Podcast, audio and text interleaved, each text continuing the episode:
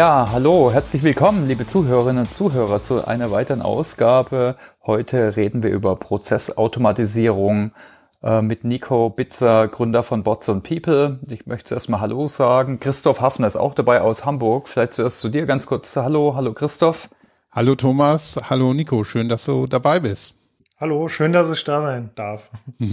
Ja, wir kennen uns noch von deiner alten, alten Rolle, Nico, ne? Und äh, aber auch, äh, ich bin aufmerksam immer mal wieder geworden durch deine LinkedIn-Posts. Äh, Nico hat auch einen eigenen Podcast, daher spielen wir, spielt er das auch in seinem Kanal aus zum Thema Bots und People.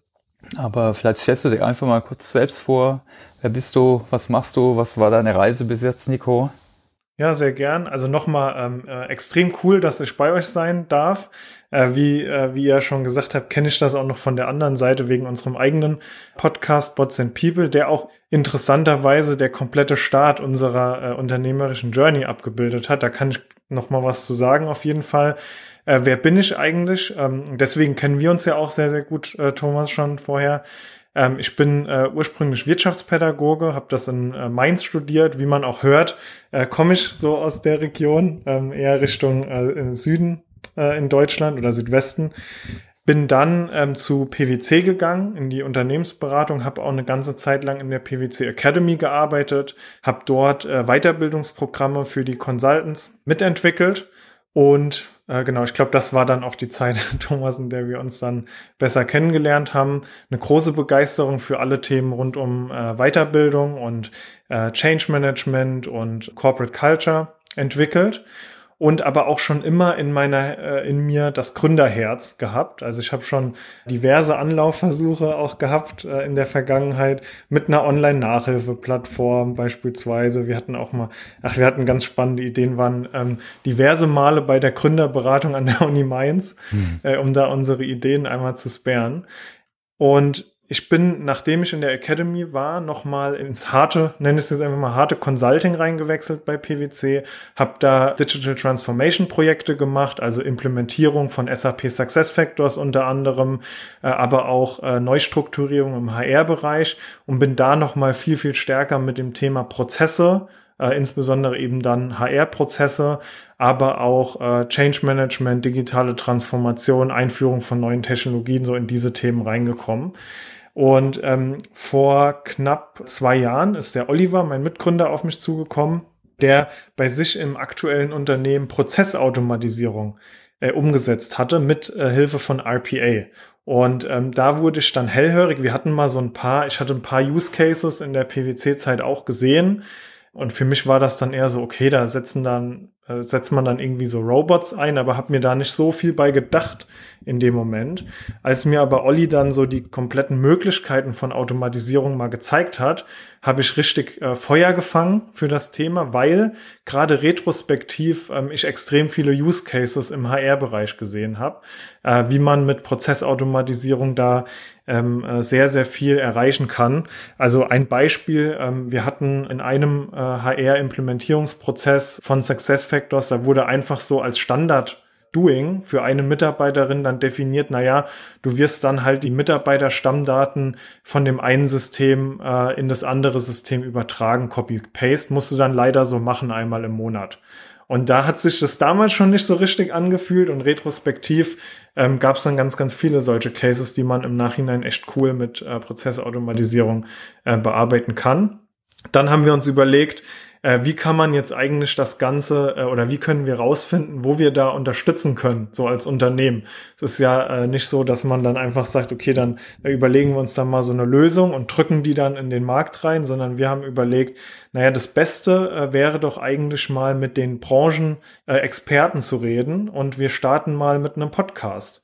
Ähm, und da haben wir dann auch das Glück, also glücklicherweise, ja, also ich kann jedem, der eine, eine, eine, Idee hat oder so einen Bereich, in dem eine Person äh, gründen will, raten, äh, macht einen Podcast und sprecht mit äh, Experten, die sich mit dem Thema schon lange beschäftigen, weil wir sind da sehr, sehr schnell auf die größten Challenges gestoßen, die es gerade so im Automatisierungsumfeld gibt. Äh, wir haben rausgefunden, Automatisierung ist nicht gleich RPA. Mhm. RPA ist wirklich nur eine ähm, Technologie, um das Ganze umzusetzen. Das ist so einer der wichtigsten und schnellsten Learnings gewesen. und ähm, aber auch rausgefunden, naja, die größte Challenge ist eigentlich das Thema Awareness und Weiterbildung. Also die ähm, meisten Personen in Unternehmen, die haben zwar schon mal jetzt mittlerweile davon gehört, aber brauchen noch ähm, sehr viel Guidance, was das ganze Thema Automatisierung angeht. Deswegen haben wir dann gestartet mit einer Weiterbildung, mit einem Weiterbildungsprogramm, dem Automation Strategist. Da haben wir jetzt schon über äh, 150 Menschen ausgebildet zu Automatisierungs- oder Automation Strategists. Das sind auch wirklich jetzt, die haben äh, sehr, sehr viel Plan jetzt von A bis Z zum Thema Automatisierung. Äh, daraus haben sich dann auch noch Implementierungsprojekte ergeben bei diversen Unternehmen, die gesagt haben, wir wollen da ein bisschen enger begleitet werden von euch. Und jetzt gerade sind wir kurz vor Launch unserer Plattform, auf der es drei Dinge gibt. Einmal die Academy, die wird auf jeden Fall als Grundgerüst weiter bestehen. Dann äh, die Chance, Automatisierungsexperten so im Fiverr für Prozessautomatisierungsstil zu buchen. Ähm, und drittens auch das Thema Automation as a Service, also gerade für den, äh, für den Mittelstand in Deutschland die Möglichkeit bei uns äh, Automatisierung zu bestellen und die dann bei uns hosten ähm, zu lassen. So, das ist das ist die, die ganze Reise jetzt eigentlich von, von meinem Studium bis zu dem Zeitpunkt jetzt. Ja, da sind wir schon mittendrin im Thema eigentlich. Ähm, du hast schon so viele Schlagworte gegeben. Ich weiß jetzt auch gar nicht, wo ich anfangen soll. Ich finde euren Namen erstmal interessant. Bots and People. Ähm, kommen wir vielleicht noch später dazu, aber unser Podcast beschäftigt sich ja generell nicht nur mit Lernen und digitalem Lernen, sondern vor allem mit dem Thema Digitalisierung und natürlich im Zusammenhang mit Lernen. Und ähm, Bots und People, also Menschen und Roboter, sage ich mal, sind ja wirklich Dinge, die da sich sehr verzahnen können oder sollten. Aber bevor wir vielleicht auf das Thema kommen, kannst du vielleicht noch mal überhaupt ein bisschen erklären oder versuchen zu definieren, worum es genau geht. Also bei RPA, RPA, Robotic Process Automation, was sich dahinter äh, verbirgt oder auch Schlagworte dann wie Process Mining ja. und ähnliches. Mit was haben wir es da genau zu tun? Genau, also ich würde mal das Thema Automatisierung generell in drei Schritte unterteilen. Ähm, der erste Schritt ist die, also und ähm, im, im, in der Vorgehensweise würde ich auch empfehlen, ähm, jeder Abteilung, jeder Person in einem Unternehmen, wenn sie über Automatisierung nachdenkt, auch in diesen drei Schritten zu denken. Und äh, das Erste, was man äh, tun kann, um Prozesse zu automatisieren, ist, sich das Quellsystem anzuschauen. Also sagen wir mal, äh, es gibt hier einen Prozess, der ist zum größten Teil in SAP abgebildet. Dann sollte man auch immer schauen, gibt es die Möglichkeit, jetzt in SAP Konfigurationen oder Einstellungen vorzunehmen, sodass dieser Prozess dort im Quellsystem automatisiert werden kann. Äh, das gleiche mit, mit ähm, großen Systemen wie Salesforce, die jetzt ähm, Automatisierungstools eingebaut haben, oder ähm, äh, Personio, die jetzt ja auch ähm, mit ihrem neuen Funding von ähm, äh, genau auch ausgerufen haben, HR Workflow Automation. Das macht super viel Sinn. Wenn in diesem Kernsystem der End-to-End-Prozess nicht automatisiert werden kann, oder das Ganze viel zu teuer wäre, ne, weil irgendwelche Individualprogrammierungen da vonnöten sind, dann äh, macht es Sinn, in die zweite Stufe der Automatisierung vorzudringen und das ist die Schnittstellenautomatisierung. Was ist eine Schnittstellenautomatisierung? Das bedeutet, es gibt die Möglichkeit, aus einem System Daten rauszupushen, also zum Beispiel ähm, sagen wir, es geht darum, äh, wir können, wir gehen ja auch gleich noch mal ein bisschen mehr auf Use Cases ein. Es geht darum, beim Onboarding automatisch IT-Equipment für eine Mitarbeiterin ähm, zu bestellen. Dann müssen ja irgendwie die Daten der Mitarbeiterin aus äh, dem Personalstammdatensystem, was zum Beispiel SAP ist, raus äh, um dann in irgendein IT-Equipment-Bestellsystem reingepusht zu werden. Und ähm, wenn beide diese Systeme eine Schnittstelle haben, dann macht es Sinn, diese Schnittstellen zu nutzen, ähm, weil das, äh, das würde ich jetzt als Backend-Automatisierung auch bezeichnen und eine sehr stabile Art der Automatisierung.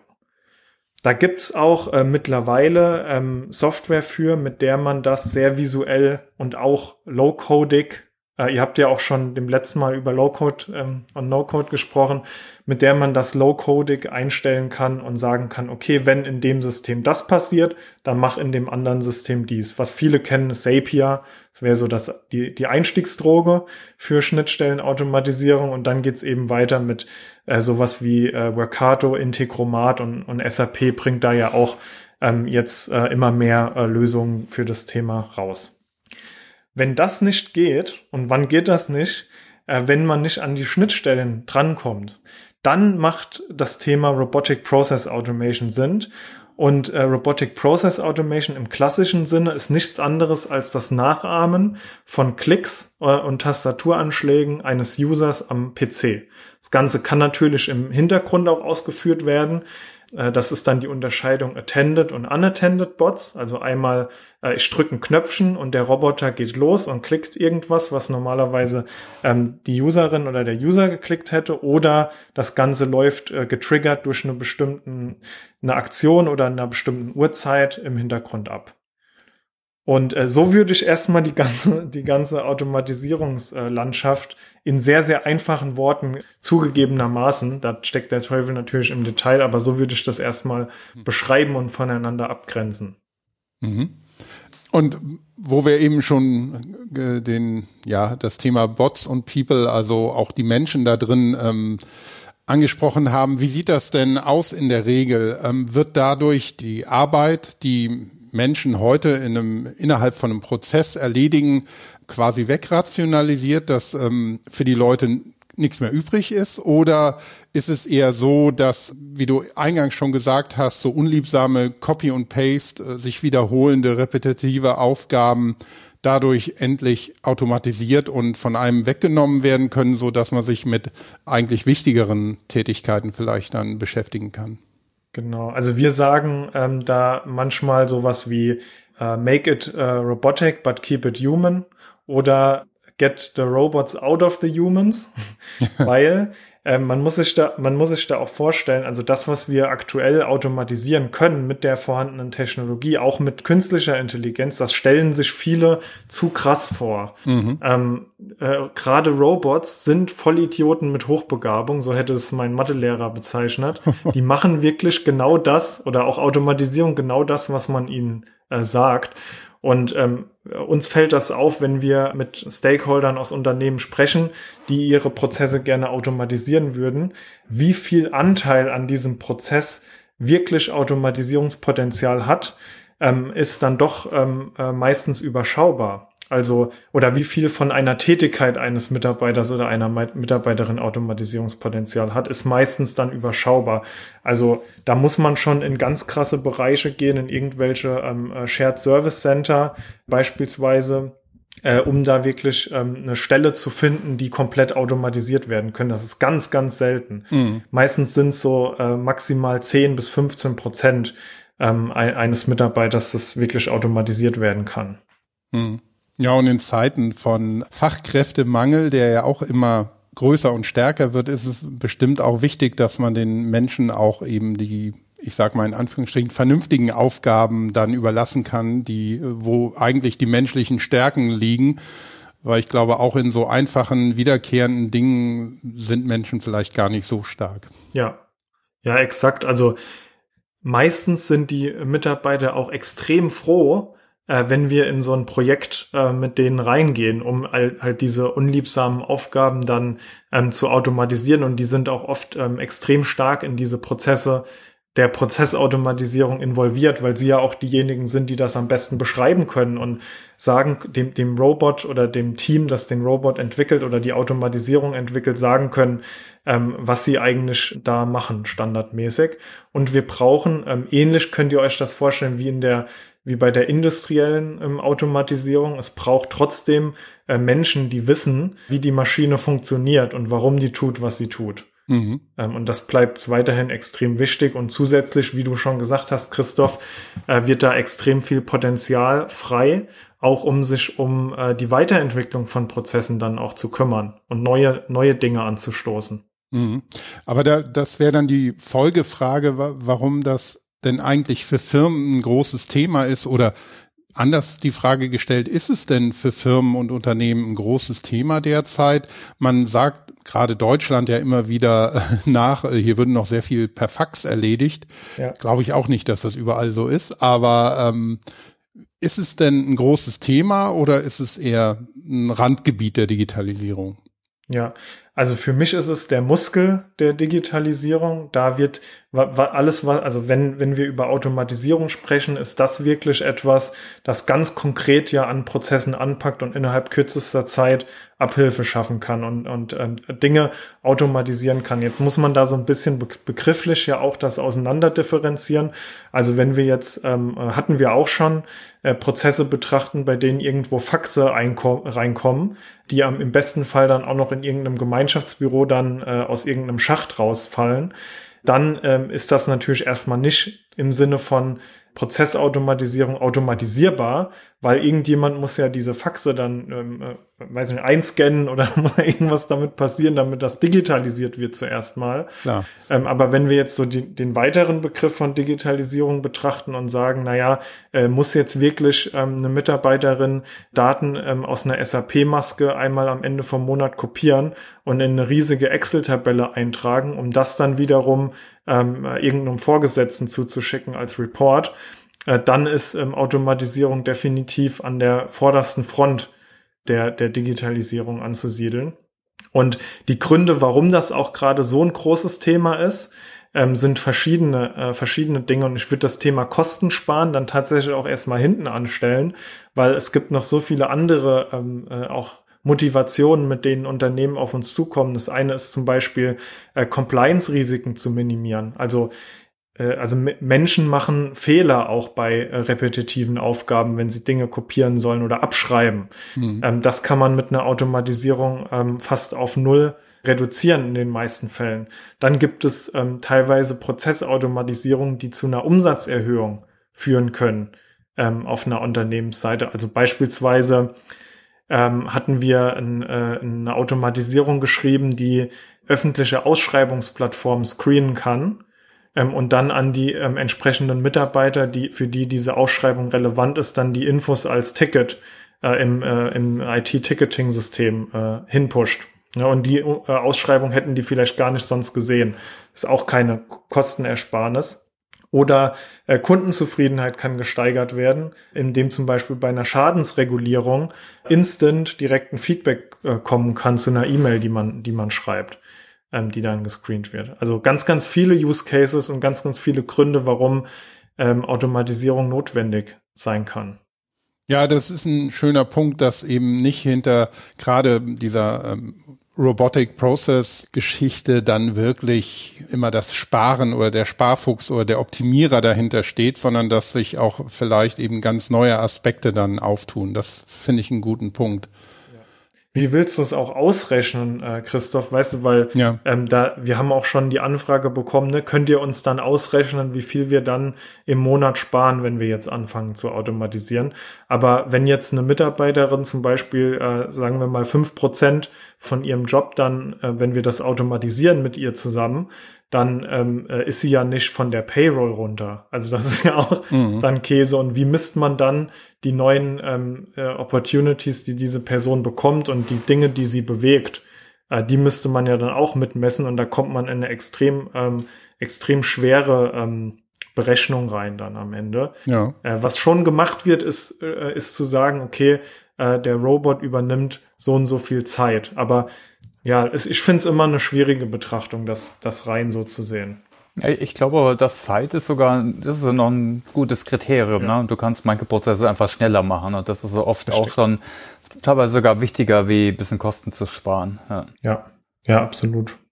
Vielleicht gehen wir dann mal einen Schritt mehr in Richtung Konkretes. Wie geht man denn am besten vor bei Prozessautomatisierungsprojekten? Ähm, was sind da die, die wichtigen Punkte, die man beachten muss? Ja, das ist eine sehr schöne Frage. Da gibt's auch, also gibt's auch unterschiedliche Wege, wie, wie man da vorgehen kann, um Automatisierungspotenziale aufzunehmen und die dann auch wirklich umzusetzen.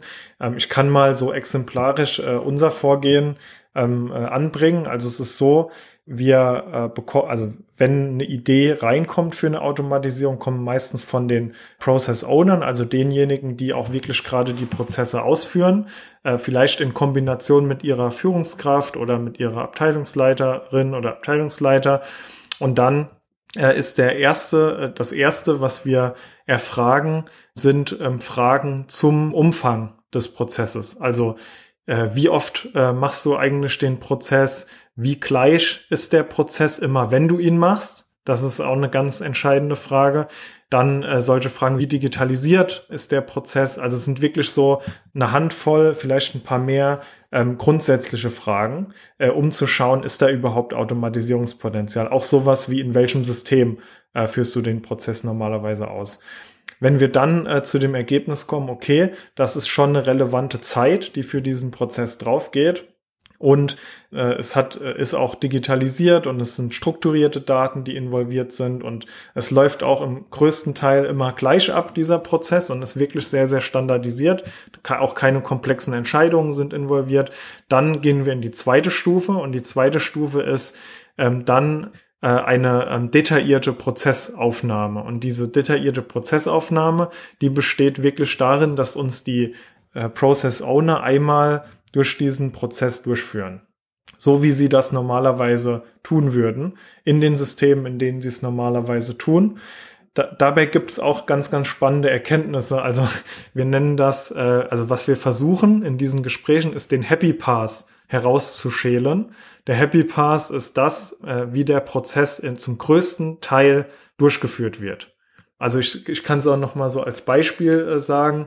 Ähm, angenommen Pizza-Lieferservice ähm, hat ähm, der, der Prozess von der Bestellung der Pizza bis hin zur Auslieferung würde so ablaufen, jemand ruft an, dann wird die Bestellung aufgenommen, die Pizza wird äh, zubereitet, in den Ofen geschoben, mit einem äh, Fahrer ausgeliefert und dann ähm, zum Kunden gebracht. Ähm, es kann aber auch sein, und da kommt man dann bei diesen Gesprächen halt drauf, dass man, dass dann jemand sagt, ach so, ja, und dann liefern wir die Pizza aus, außer es sind Pilze drauf. Äh, aber das ist jetzt nicht so wichtig, sagen dann oft die Process Owner. Und dann, da muss man fragen, ja, was ist denn mit den Pilzen und warum äh, funktioniert es dann anders? Und dann heißt, ja gut, Pilze, das, die haben wir dann immer nur bis Donnerstags. Das heißt, jeden Freitag, wenn eine Bestellung über eine Pilzpizza reinkommt, dann müssen wir den Kunden dann nochmal zurückrufen und sagen, ja, sorry, wir haben keine Pilze und die müssen nochmal die Bestellung ändern. Und das ist genauso in, in jedem Businessprozess, dass es solche Ausnahmen gibt. Mhm. Und die Ausnahmen, die ähm, sind ein ganz, ganz entscheidender Treiber für die Komplexität von einem Automatisierungsprojekt.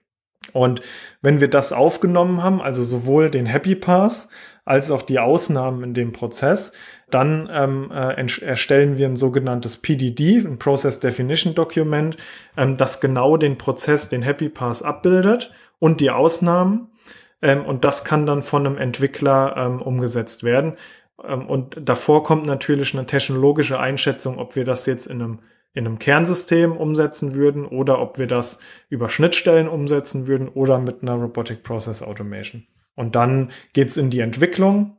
Meistens äh, kommen dann in den ersten Versuchen, wenn der Bot äh, oder die Automatisierung läuft, immer noch mal Exceptions dazu, dass sozusagen da irgendwas stehen bleibt und dann sagen die Process Owner, ach so, nee, das ist doch klar, wenn das passiert, dann muss es noch mal anders gemacht werden und dann ähm, gibt es dann noch mal die ein oder andere Anpassung. Ähm, das ist dann so eine Art äh, Hypercare-Phase äh, und dann kann der Prozess, der automatisierte Prozess live gehen und es bedarf dann natürlich im Nachhinein auch immer noch mal Änderungen, Anpassungen. Also äh, stellt euch vor, ähm, jetzt bei einem Robot ähm, ist das insbesondere so, dass ja die unstabilste Lösung der Automatisierung ist.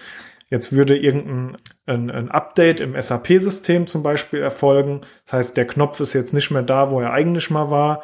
Ähm, und dann würde ein Robot äh, verwirrt zurückbleiben und erstmal stehen bleiben und man müsste dann dem Robot sagen, hier guck mal, der Knopf hat sich geupdatet.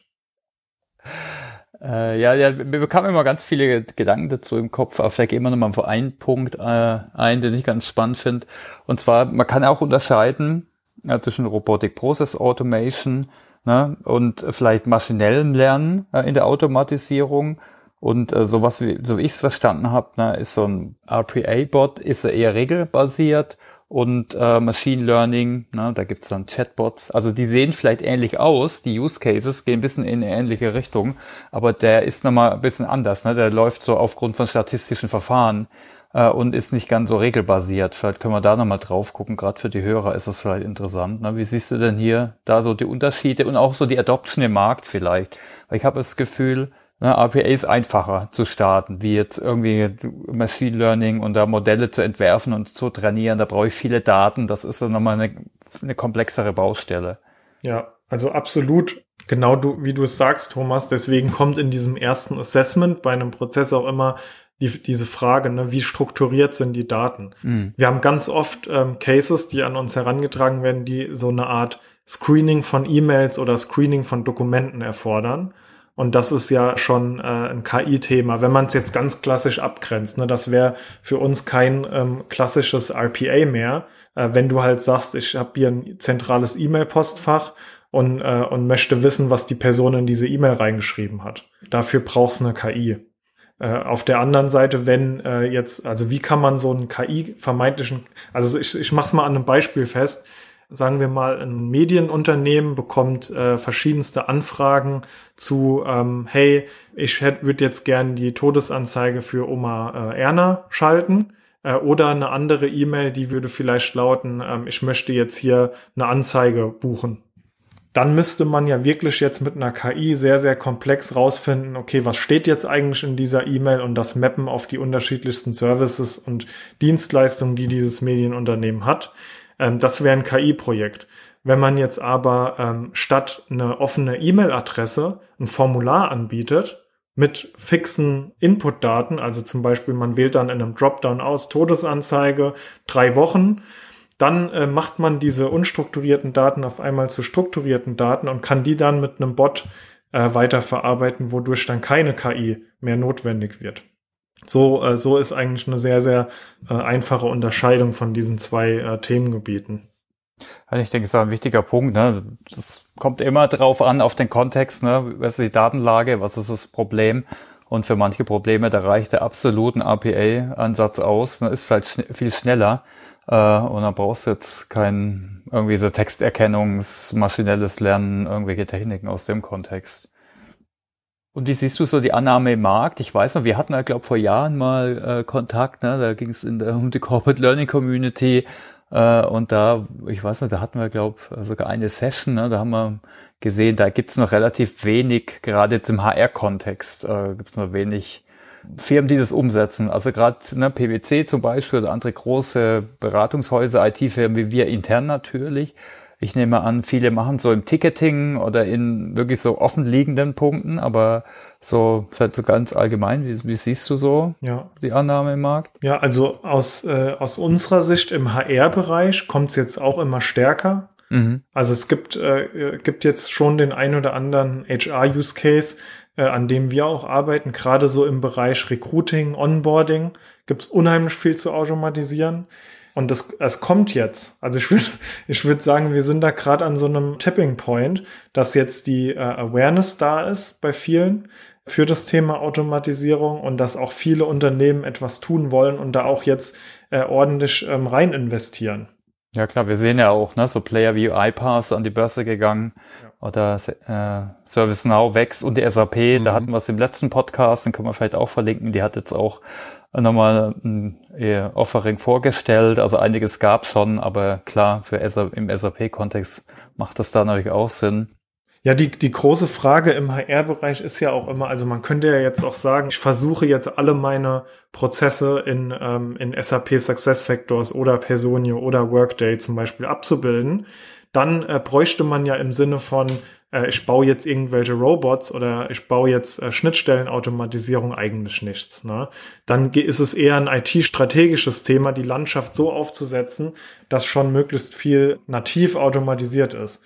Äh, ich glaube persönlich, dass gerade im HR-Bereich, aber auch, ähm, ich würde es auf alle anderen Bereiche auch da meine Meinung ausweiten, dass wir uns in Richtung ähm, einer, einer Best-of-Breed Welt bewegen, wo immer wieder ähm, äh, interessante Tools und interessante neue Funktionalitäten äh, von Unternehmen schnell adaptiert werden müssen und deswegen auch diese Challenge, ähm, diese, diese sehr fragmentierte IT-Landschaft miteinander zu integrieren. Äh, und da, da redet man eigentlich, je, je weiter fortgeschritten die Unternehmen sind, weniger von Automatisierung, sondern mehr von Integration, dass das an Bedeutung ähm, gewinnen müsste aus diesem Standpunkt. Ja, das sehe ich genauso, ne? Und äh, für manche Firmen, ne, du kannst ja jetzt auch nicht unbedingt von heute auf morgen auf so eine komplette neue Cloud-Lösung gehen, ne? Dann ist, hilft das vielleicht auch auf dem Weg dahin. Und auf der anderen Seite, ich glaube, das ist mein zweiter Punkt, also so stark ich natürlich als, als SAP-Mitarbeiter muss ich das nur so sagen. Ich glaube auch dran, aber ich glaube, du kannst mit einer Standardsoftware trotzdem nie alle Use Cases abbilden. Und je nach Industrie, je nach Firma, auch nach Land, also da kannst du so viel vordenken, aber da gibt's doch immer wieder ein paar Use Cases. Und wenn du die einfach dann erweitern kannst oder automatisieren kannst nochmal, weil du doch, doch da nochmal eine andere Schnittstelle hast, einen anderen Prozess, ich glaube, das wird's immer geben. Also kannst nie alles vordenken. Ja. Also. Ja, wir hatten, wir hatten jetzt ein, ein Webinar gehabt, da war Finn Auto, das ist ein äh, Auto-Leasing äh, Unternehmen, also die bieten das an, das ist ein Startup in München, die sind jetzt mittlerweile auch schon fast 200 Leute, mhm. äh, innerhalb 2019 äh, erst gegründet, also mega Wachstum hingelegt und da müsste man ja denken, ähm, nein, die können ja ihre IT-Landschaft from scratch aufsetzen und das sollte ja alles komplett durchautomatisiert sein. Dafür brauchen die aber auch äh, Automatisierungstechnologie zum Beispiel und selbst RPA, auch wenn sie es nicht so genannt haben, aber es war RPA, die ähm, stellen für jedes Auto, was sie registrieren, einen BAFA-Antrag, um äh, Zuschüsse zu bekommen für die Elektroautos. Mhm. Und die haben einen Bot entwickelt, der halt diese ganzen BAFA-Anträge ausfüllt, weil äh, du, weil die BAFA wird dir jetzt keine Schnittstelle zur Verfügung stellen, um da Anträge rein zu pushen. und äh, das ist auch, fand ich auch einen echt coolen Use Case, um zu zeigen, na, es wird, äh, selbst wenn du ganz von neu ähm, denken kannst, eine Unternehmensstruktur und eine, eine IT-Landschaft, trotzdem immer wieder diese Use Cases geben. Mm, mm.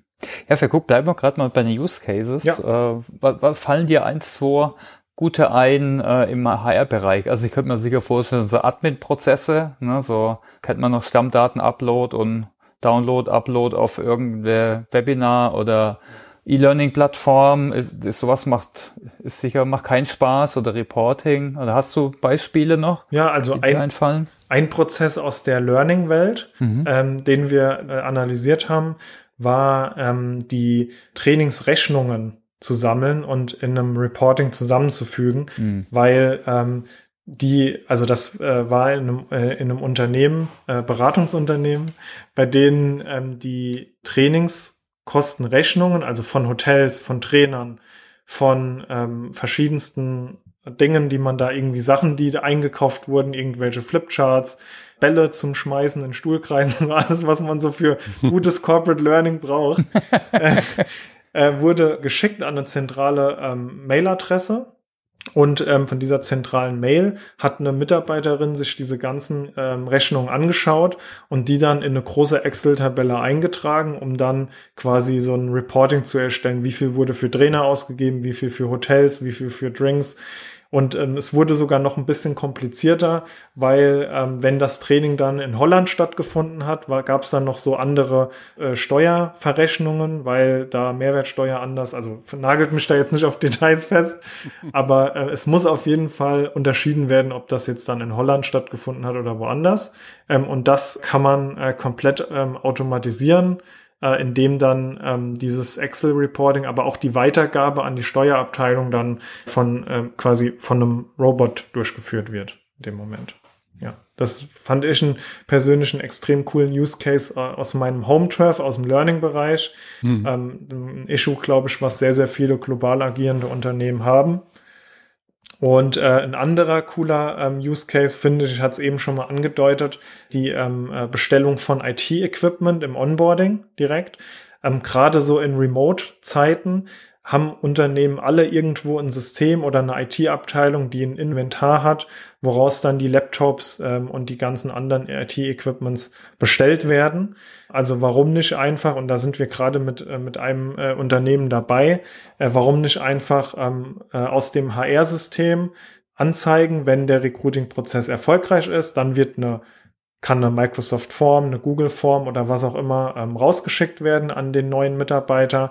Von da aus füllen die dann das quasi wenn das gewünscht ist, auch äh, Wünsche in Richtung IT-Equipment aus, wo ich, da bin ich eh ein Fan von, da mehr ähm, Autonomie äh, zu ermöglichen, was mit Automatisierung übrigens auch dann möglich ist, weil man das quasi auch die Autonomie ja in dem Moment automatisiert. Wenn jetzt jemand dann MacBook draufdrückt, äh, wenn das gewollt ist und dann kann ähm, das Ganze über ein äh, Robot auf einer Bestellplattform. Wir haben es jetzt äh, in dem Fall mit Grover. Äh, Grover ist eine Plattform, auf der man ähm, sich IT leasen kann. Das benutzen ganz, ganz viele ähm, Startups, um äh, quasi da die Kosten monatlich geringer zu halten, die jetzt nicht immer dann sich direkt einen Laptop äh, ins Inventar reinholen wollen.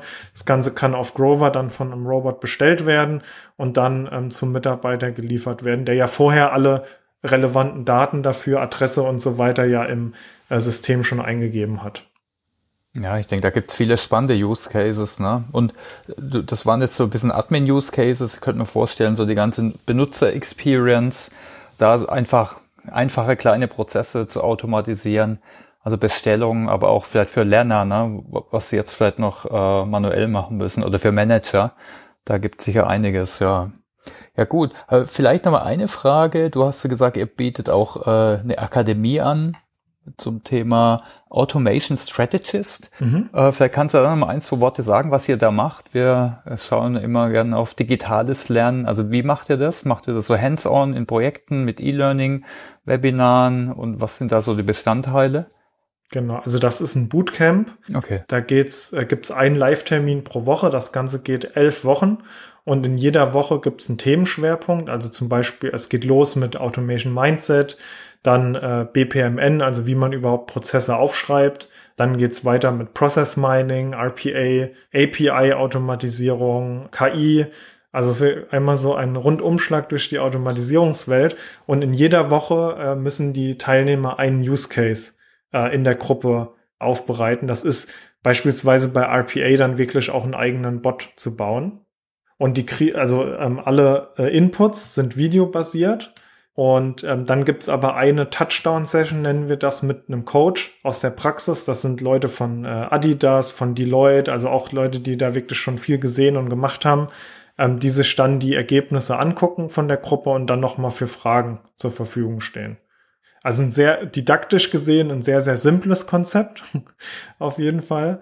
Äh, wir planen jetzt das Ganze auch noch zu erweitern auf ein, ähm, äh, auf ein also auf ein Modell, bei dem sich auch diejenigen, die keine Live-Sessions haben wollen, ähm, das Ganze auch rein im Videoformat angucken können. Ähm, aber wir, aber dieses, also sagen wir mal, diese, dieses Bootcamp als Automation Strategist, da sehen wir die äh, Live-Sessions als, also Online-Live-Sessions als relevant an, um da wirklich zum Profi zu werden.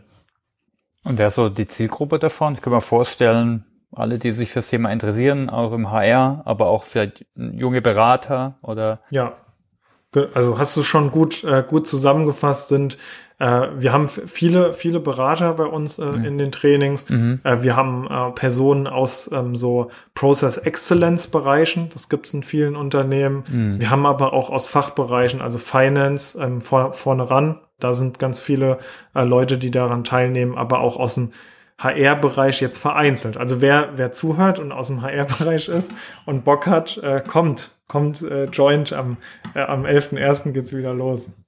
Absolut, ne? Also es gibt immer Prozesse zu automatisieren oder zu verbessern, würde ich sagen. Und äh, da machen so neue Tools absolut Sinn. Auf jeden Fall nicht die alten Tools nehmen. Das ist meistens besser.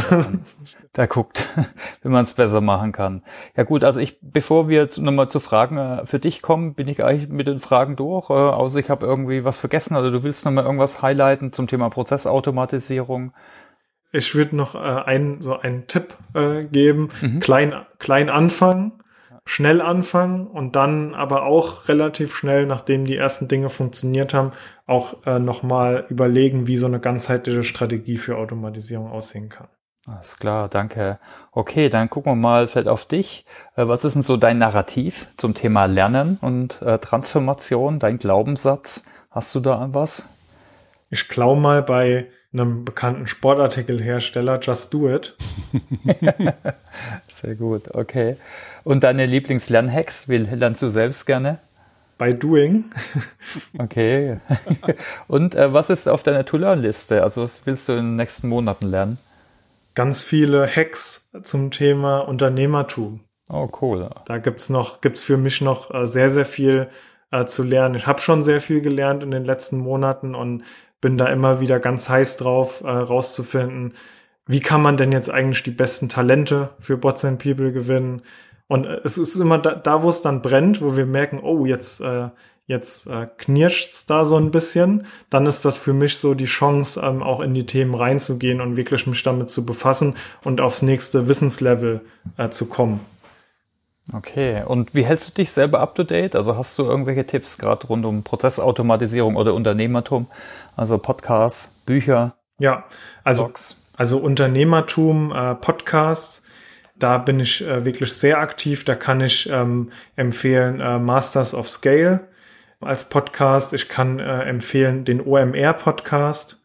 Den finde ich ganz cool. Digital kompakt äh, bin ich auch Abonnent und Hörer. Und ähm, ja, was, was auch immer gut ist zum Auflockern dann zum Hören, damit man dann wieder die Kapazität hat, weiter zu lernen. In den ernsteren Podcasts kann ich natürlich auch sowas wie Fest und Flauschig oder Gemischtes Hack äh, sehr empfehlen. Ja. Und zur Prozessautomatisierung hast du da, also außer deinen eigenen natürlich? Genau. Tatsächlich, mh, hm, also ich verfolge da viel LinkedIn und tausche mich mit Menschen aus. Mhm. Also mein Hauptlernkanal für Prozessautomatisierung ist wirklich der Austausch mit anderen Menschen und unsere Podcast-Gäste. Mhm. Ähm, ich würde, ich würde lügen, wenn ich sagen würde, dass ich da jetzt jede Woche noch irgendein Newsletter lese oder ein Buch oder äh, mich mit, mit weiteren Themen da beschäftige, sondern das passiert alles in der Interaktion mit, mit anderen Menschen. Mhm. Also kann, da, deswegen kann ich da empfehlen, äh, maximal empfehlen, sich mit anderen Menschen dazu auszutauschen. Genau, und äh, auch, auch auf jeden Fall, ähm, du hast schon gesagt, uns, äh, uns zu folgen, ne, unserem Blog, unserem Podcast. Äh, wir haben auch ganz viele E-Books äh, zu dem Thema geschrieben, ähm, Automatisierung. Also da könnt ihr gerne ähm, alle mal reinschauen. Sonst gibt's noch, es gibt noch zwei, drei, das müsste ich aber nachliefern. Zwei, drei coole äh, Influencer, Mikro-Influencer auf LinkedIn, mhm. äh, denen man folgen kann zu dem Thema. Oh ja, cool. Können wir vielleicht noch verlinken. Eure Website ja auch, ne? Da ist auch ein kostenloses E-Learning-Video drauf und die ganzen Infos. Ja, super. Du, dann ganz herzlichen Dank. Dann, äh, Christoph, willst du noch mal ein paar letzte Worte sprechen? Genau, die berühmten letzten Worte. Äh, Nico, auch von meiner Seite nochmal herzlichen Dank, dass du dir die Zeit genommen hast für das spannende Thema, das wir heute behandelt haben. Also ich, für mich war wieder viel dabei. Also es hat sich gelohnt. Es ist genauso, wie du es gesagt hast. Ich nerv wahrscheinlich schon unsere Zuhörerinnen und Zuhörer, da ich jedes Mal sage nach dem Podcast, das war aber spannend oder ich habe wieder was gelernt. Aber es ist tatsächlich so und von daher kann ich auch nur empfehlen, immer mal versuchen, Podcasts zu machen. Nicht auf die Hörerinnen und Hörer dabei erstmal schauen, dass man ganz viele hat, sondern ja, es auch um der Interaktion selber Willens zu machen. Dafür nochmal herzlichen Dank, dass du heute da warst und dein Wissen mit uns und äh, unseren Zuhörerinnen und Zuhörern geteilt hast. Und äh, ich hoffe, dass es natürlich euch allen und Ihnen allen ähm, gefallen hat und viel Interessantes dabei war. Und wie immer möchte ich auch nochmal darauf hinweisen, dass der Education Newscast nicht unser einziger SAP-Wissenspodcast ist, sondern wir haben auf open.sap.com slash oder Schrägstrich Podcast ähm, natürlich noch sehr, sehr viel mehr und ja, auch über Themen, wo es eben um, um Prozesse geht und um Projekte und ähm, man kann viel lernen da. Und wir freuen uns natürlich auch über Feedback, Kritik, Sternchen, Likes, was auch immer, aber auch Kritik ähm, im, im konstruktiven Sinne, zum Beispiel auf LinkedIn. Also wir gehen da gerne äh, in Kontakt und ja, wir freuen uns natürlich, wenn der Podcast weiterempfohlen wird. Also nochmal vielen Dank und ähm, ja, eine erfolgreiche Lernwoche und bis zum nächsten Mal. Tschüss. Ciao, danke. Ciao.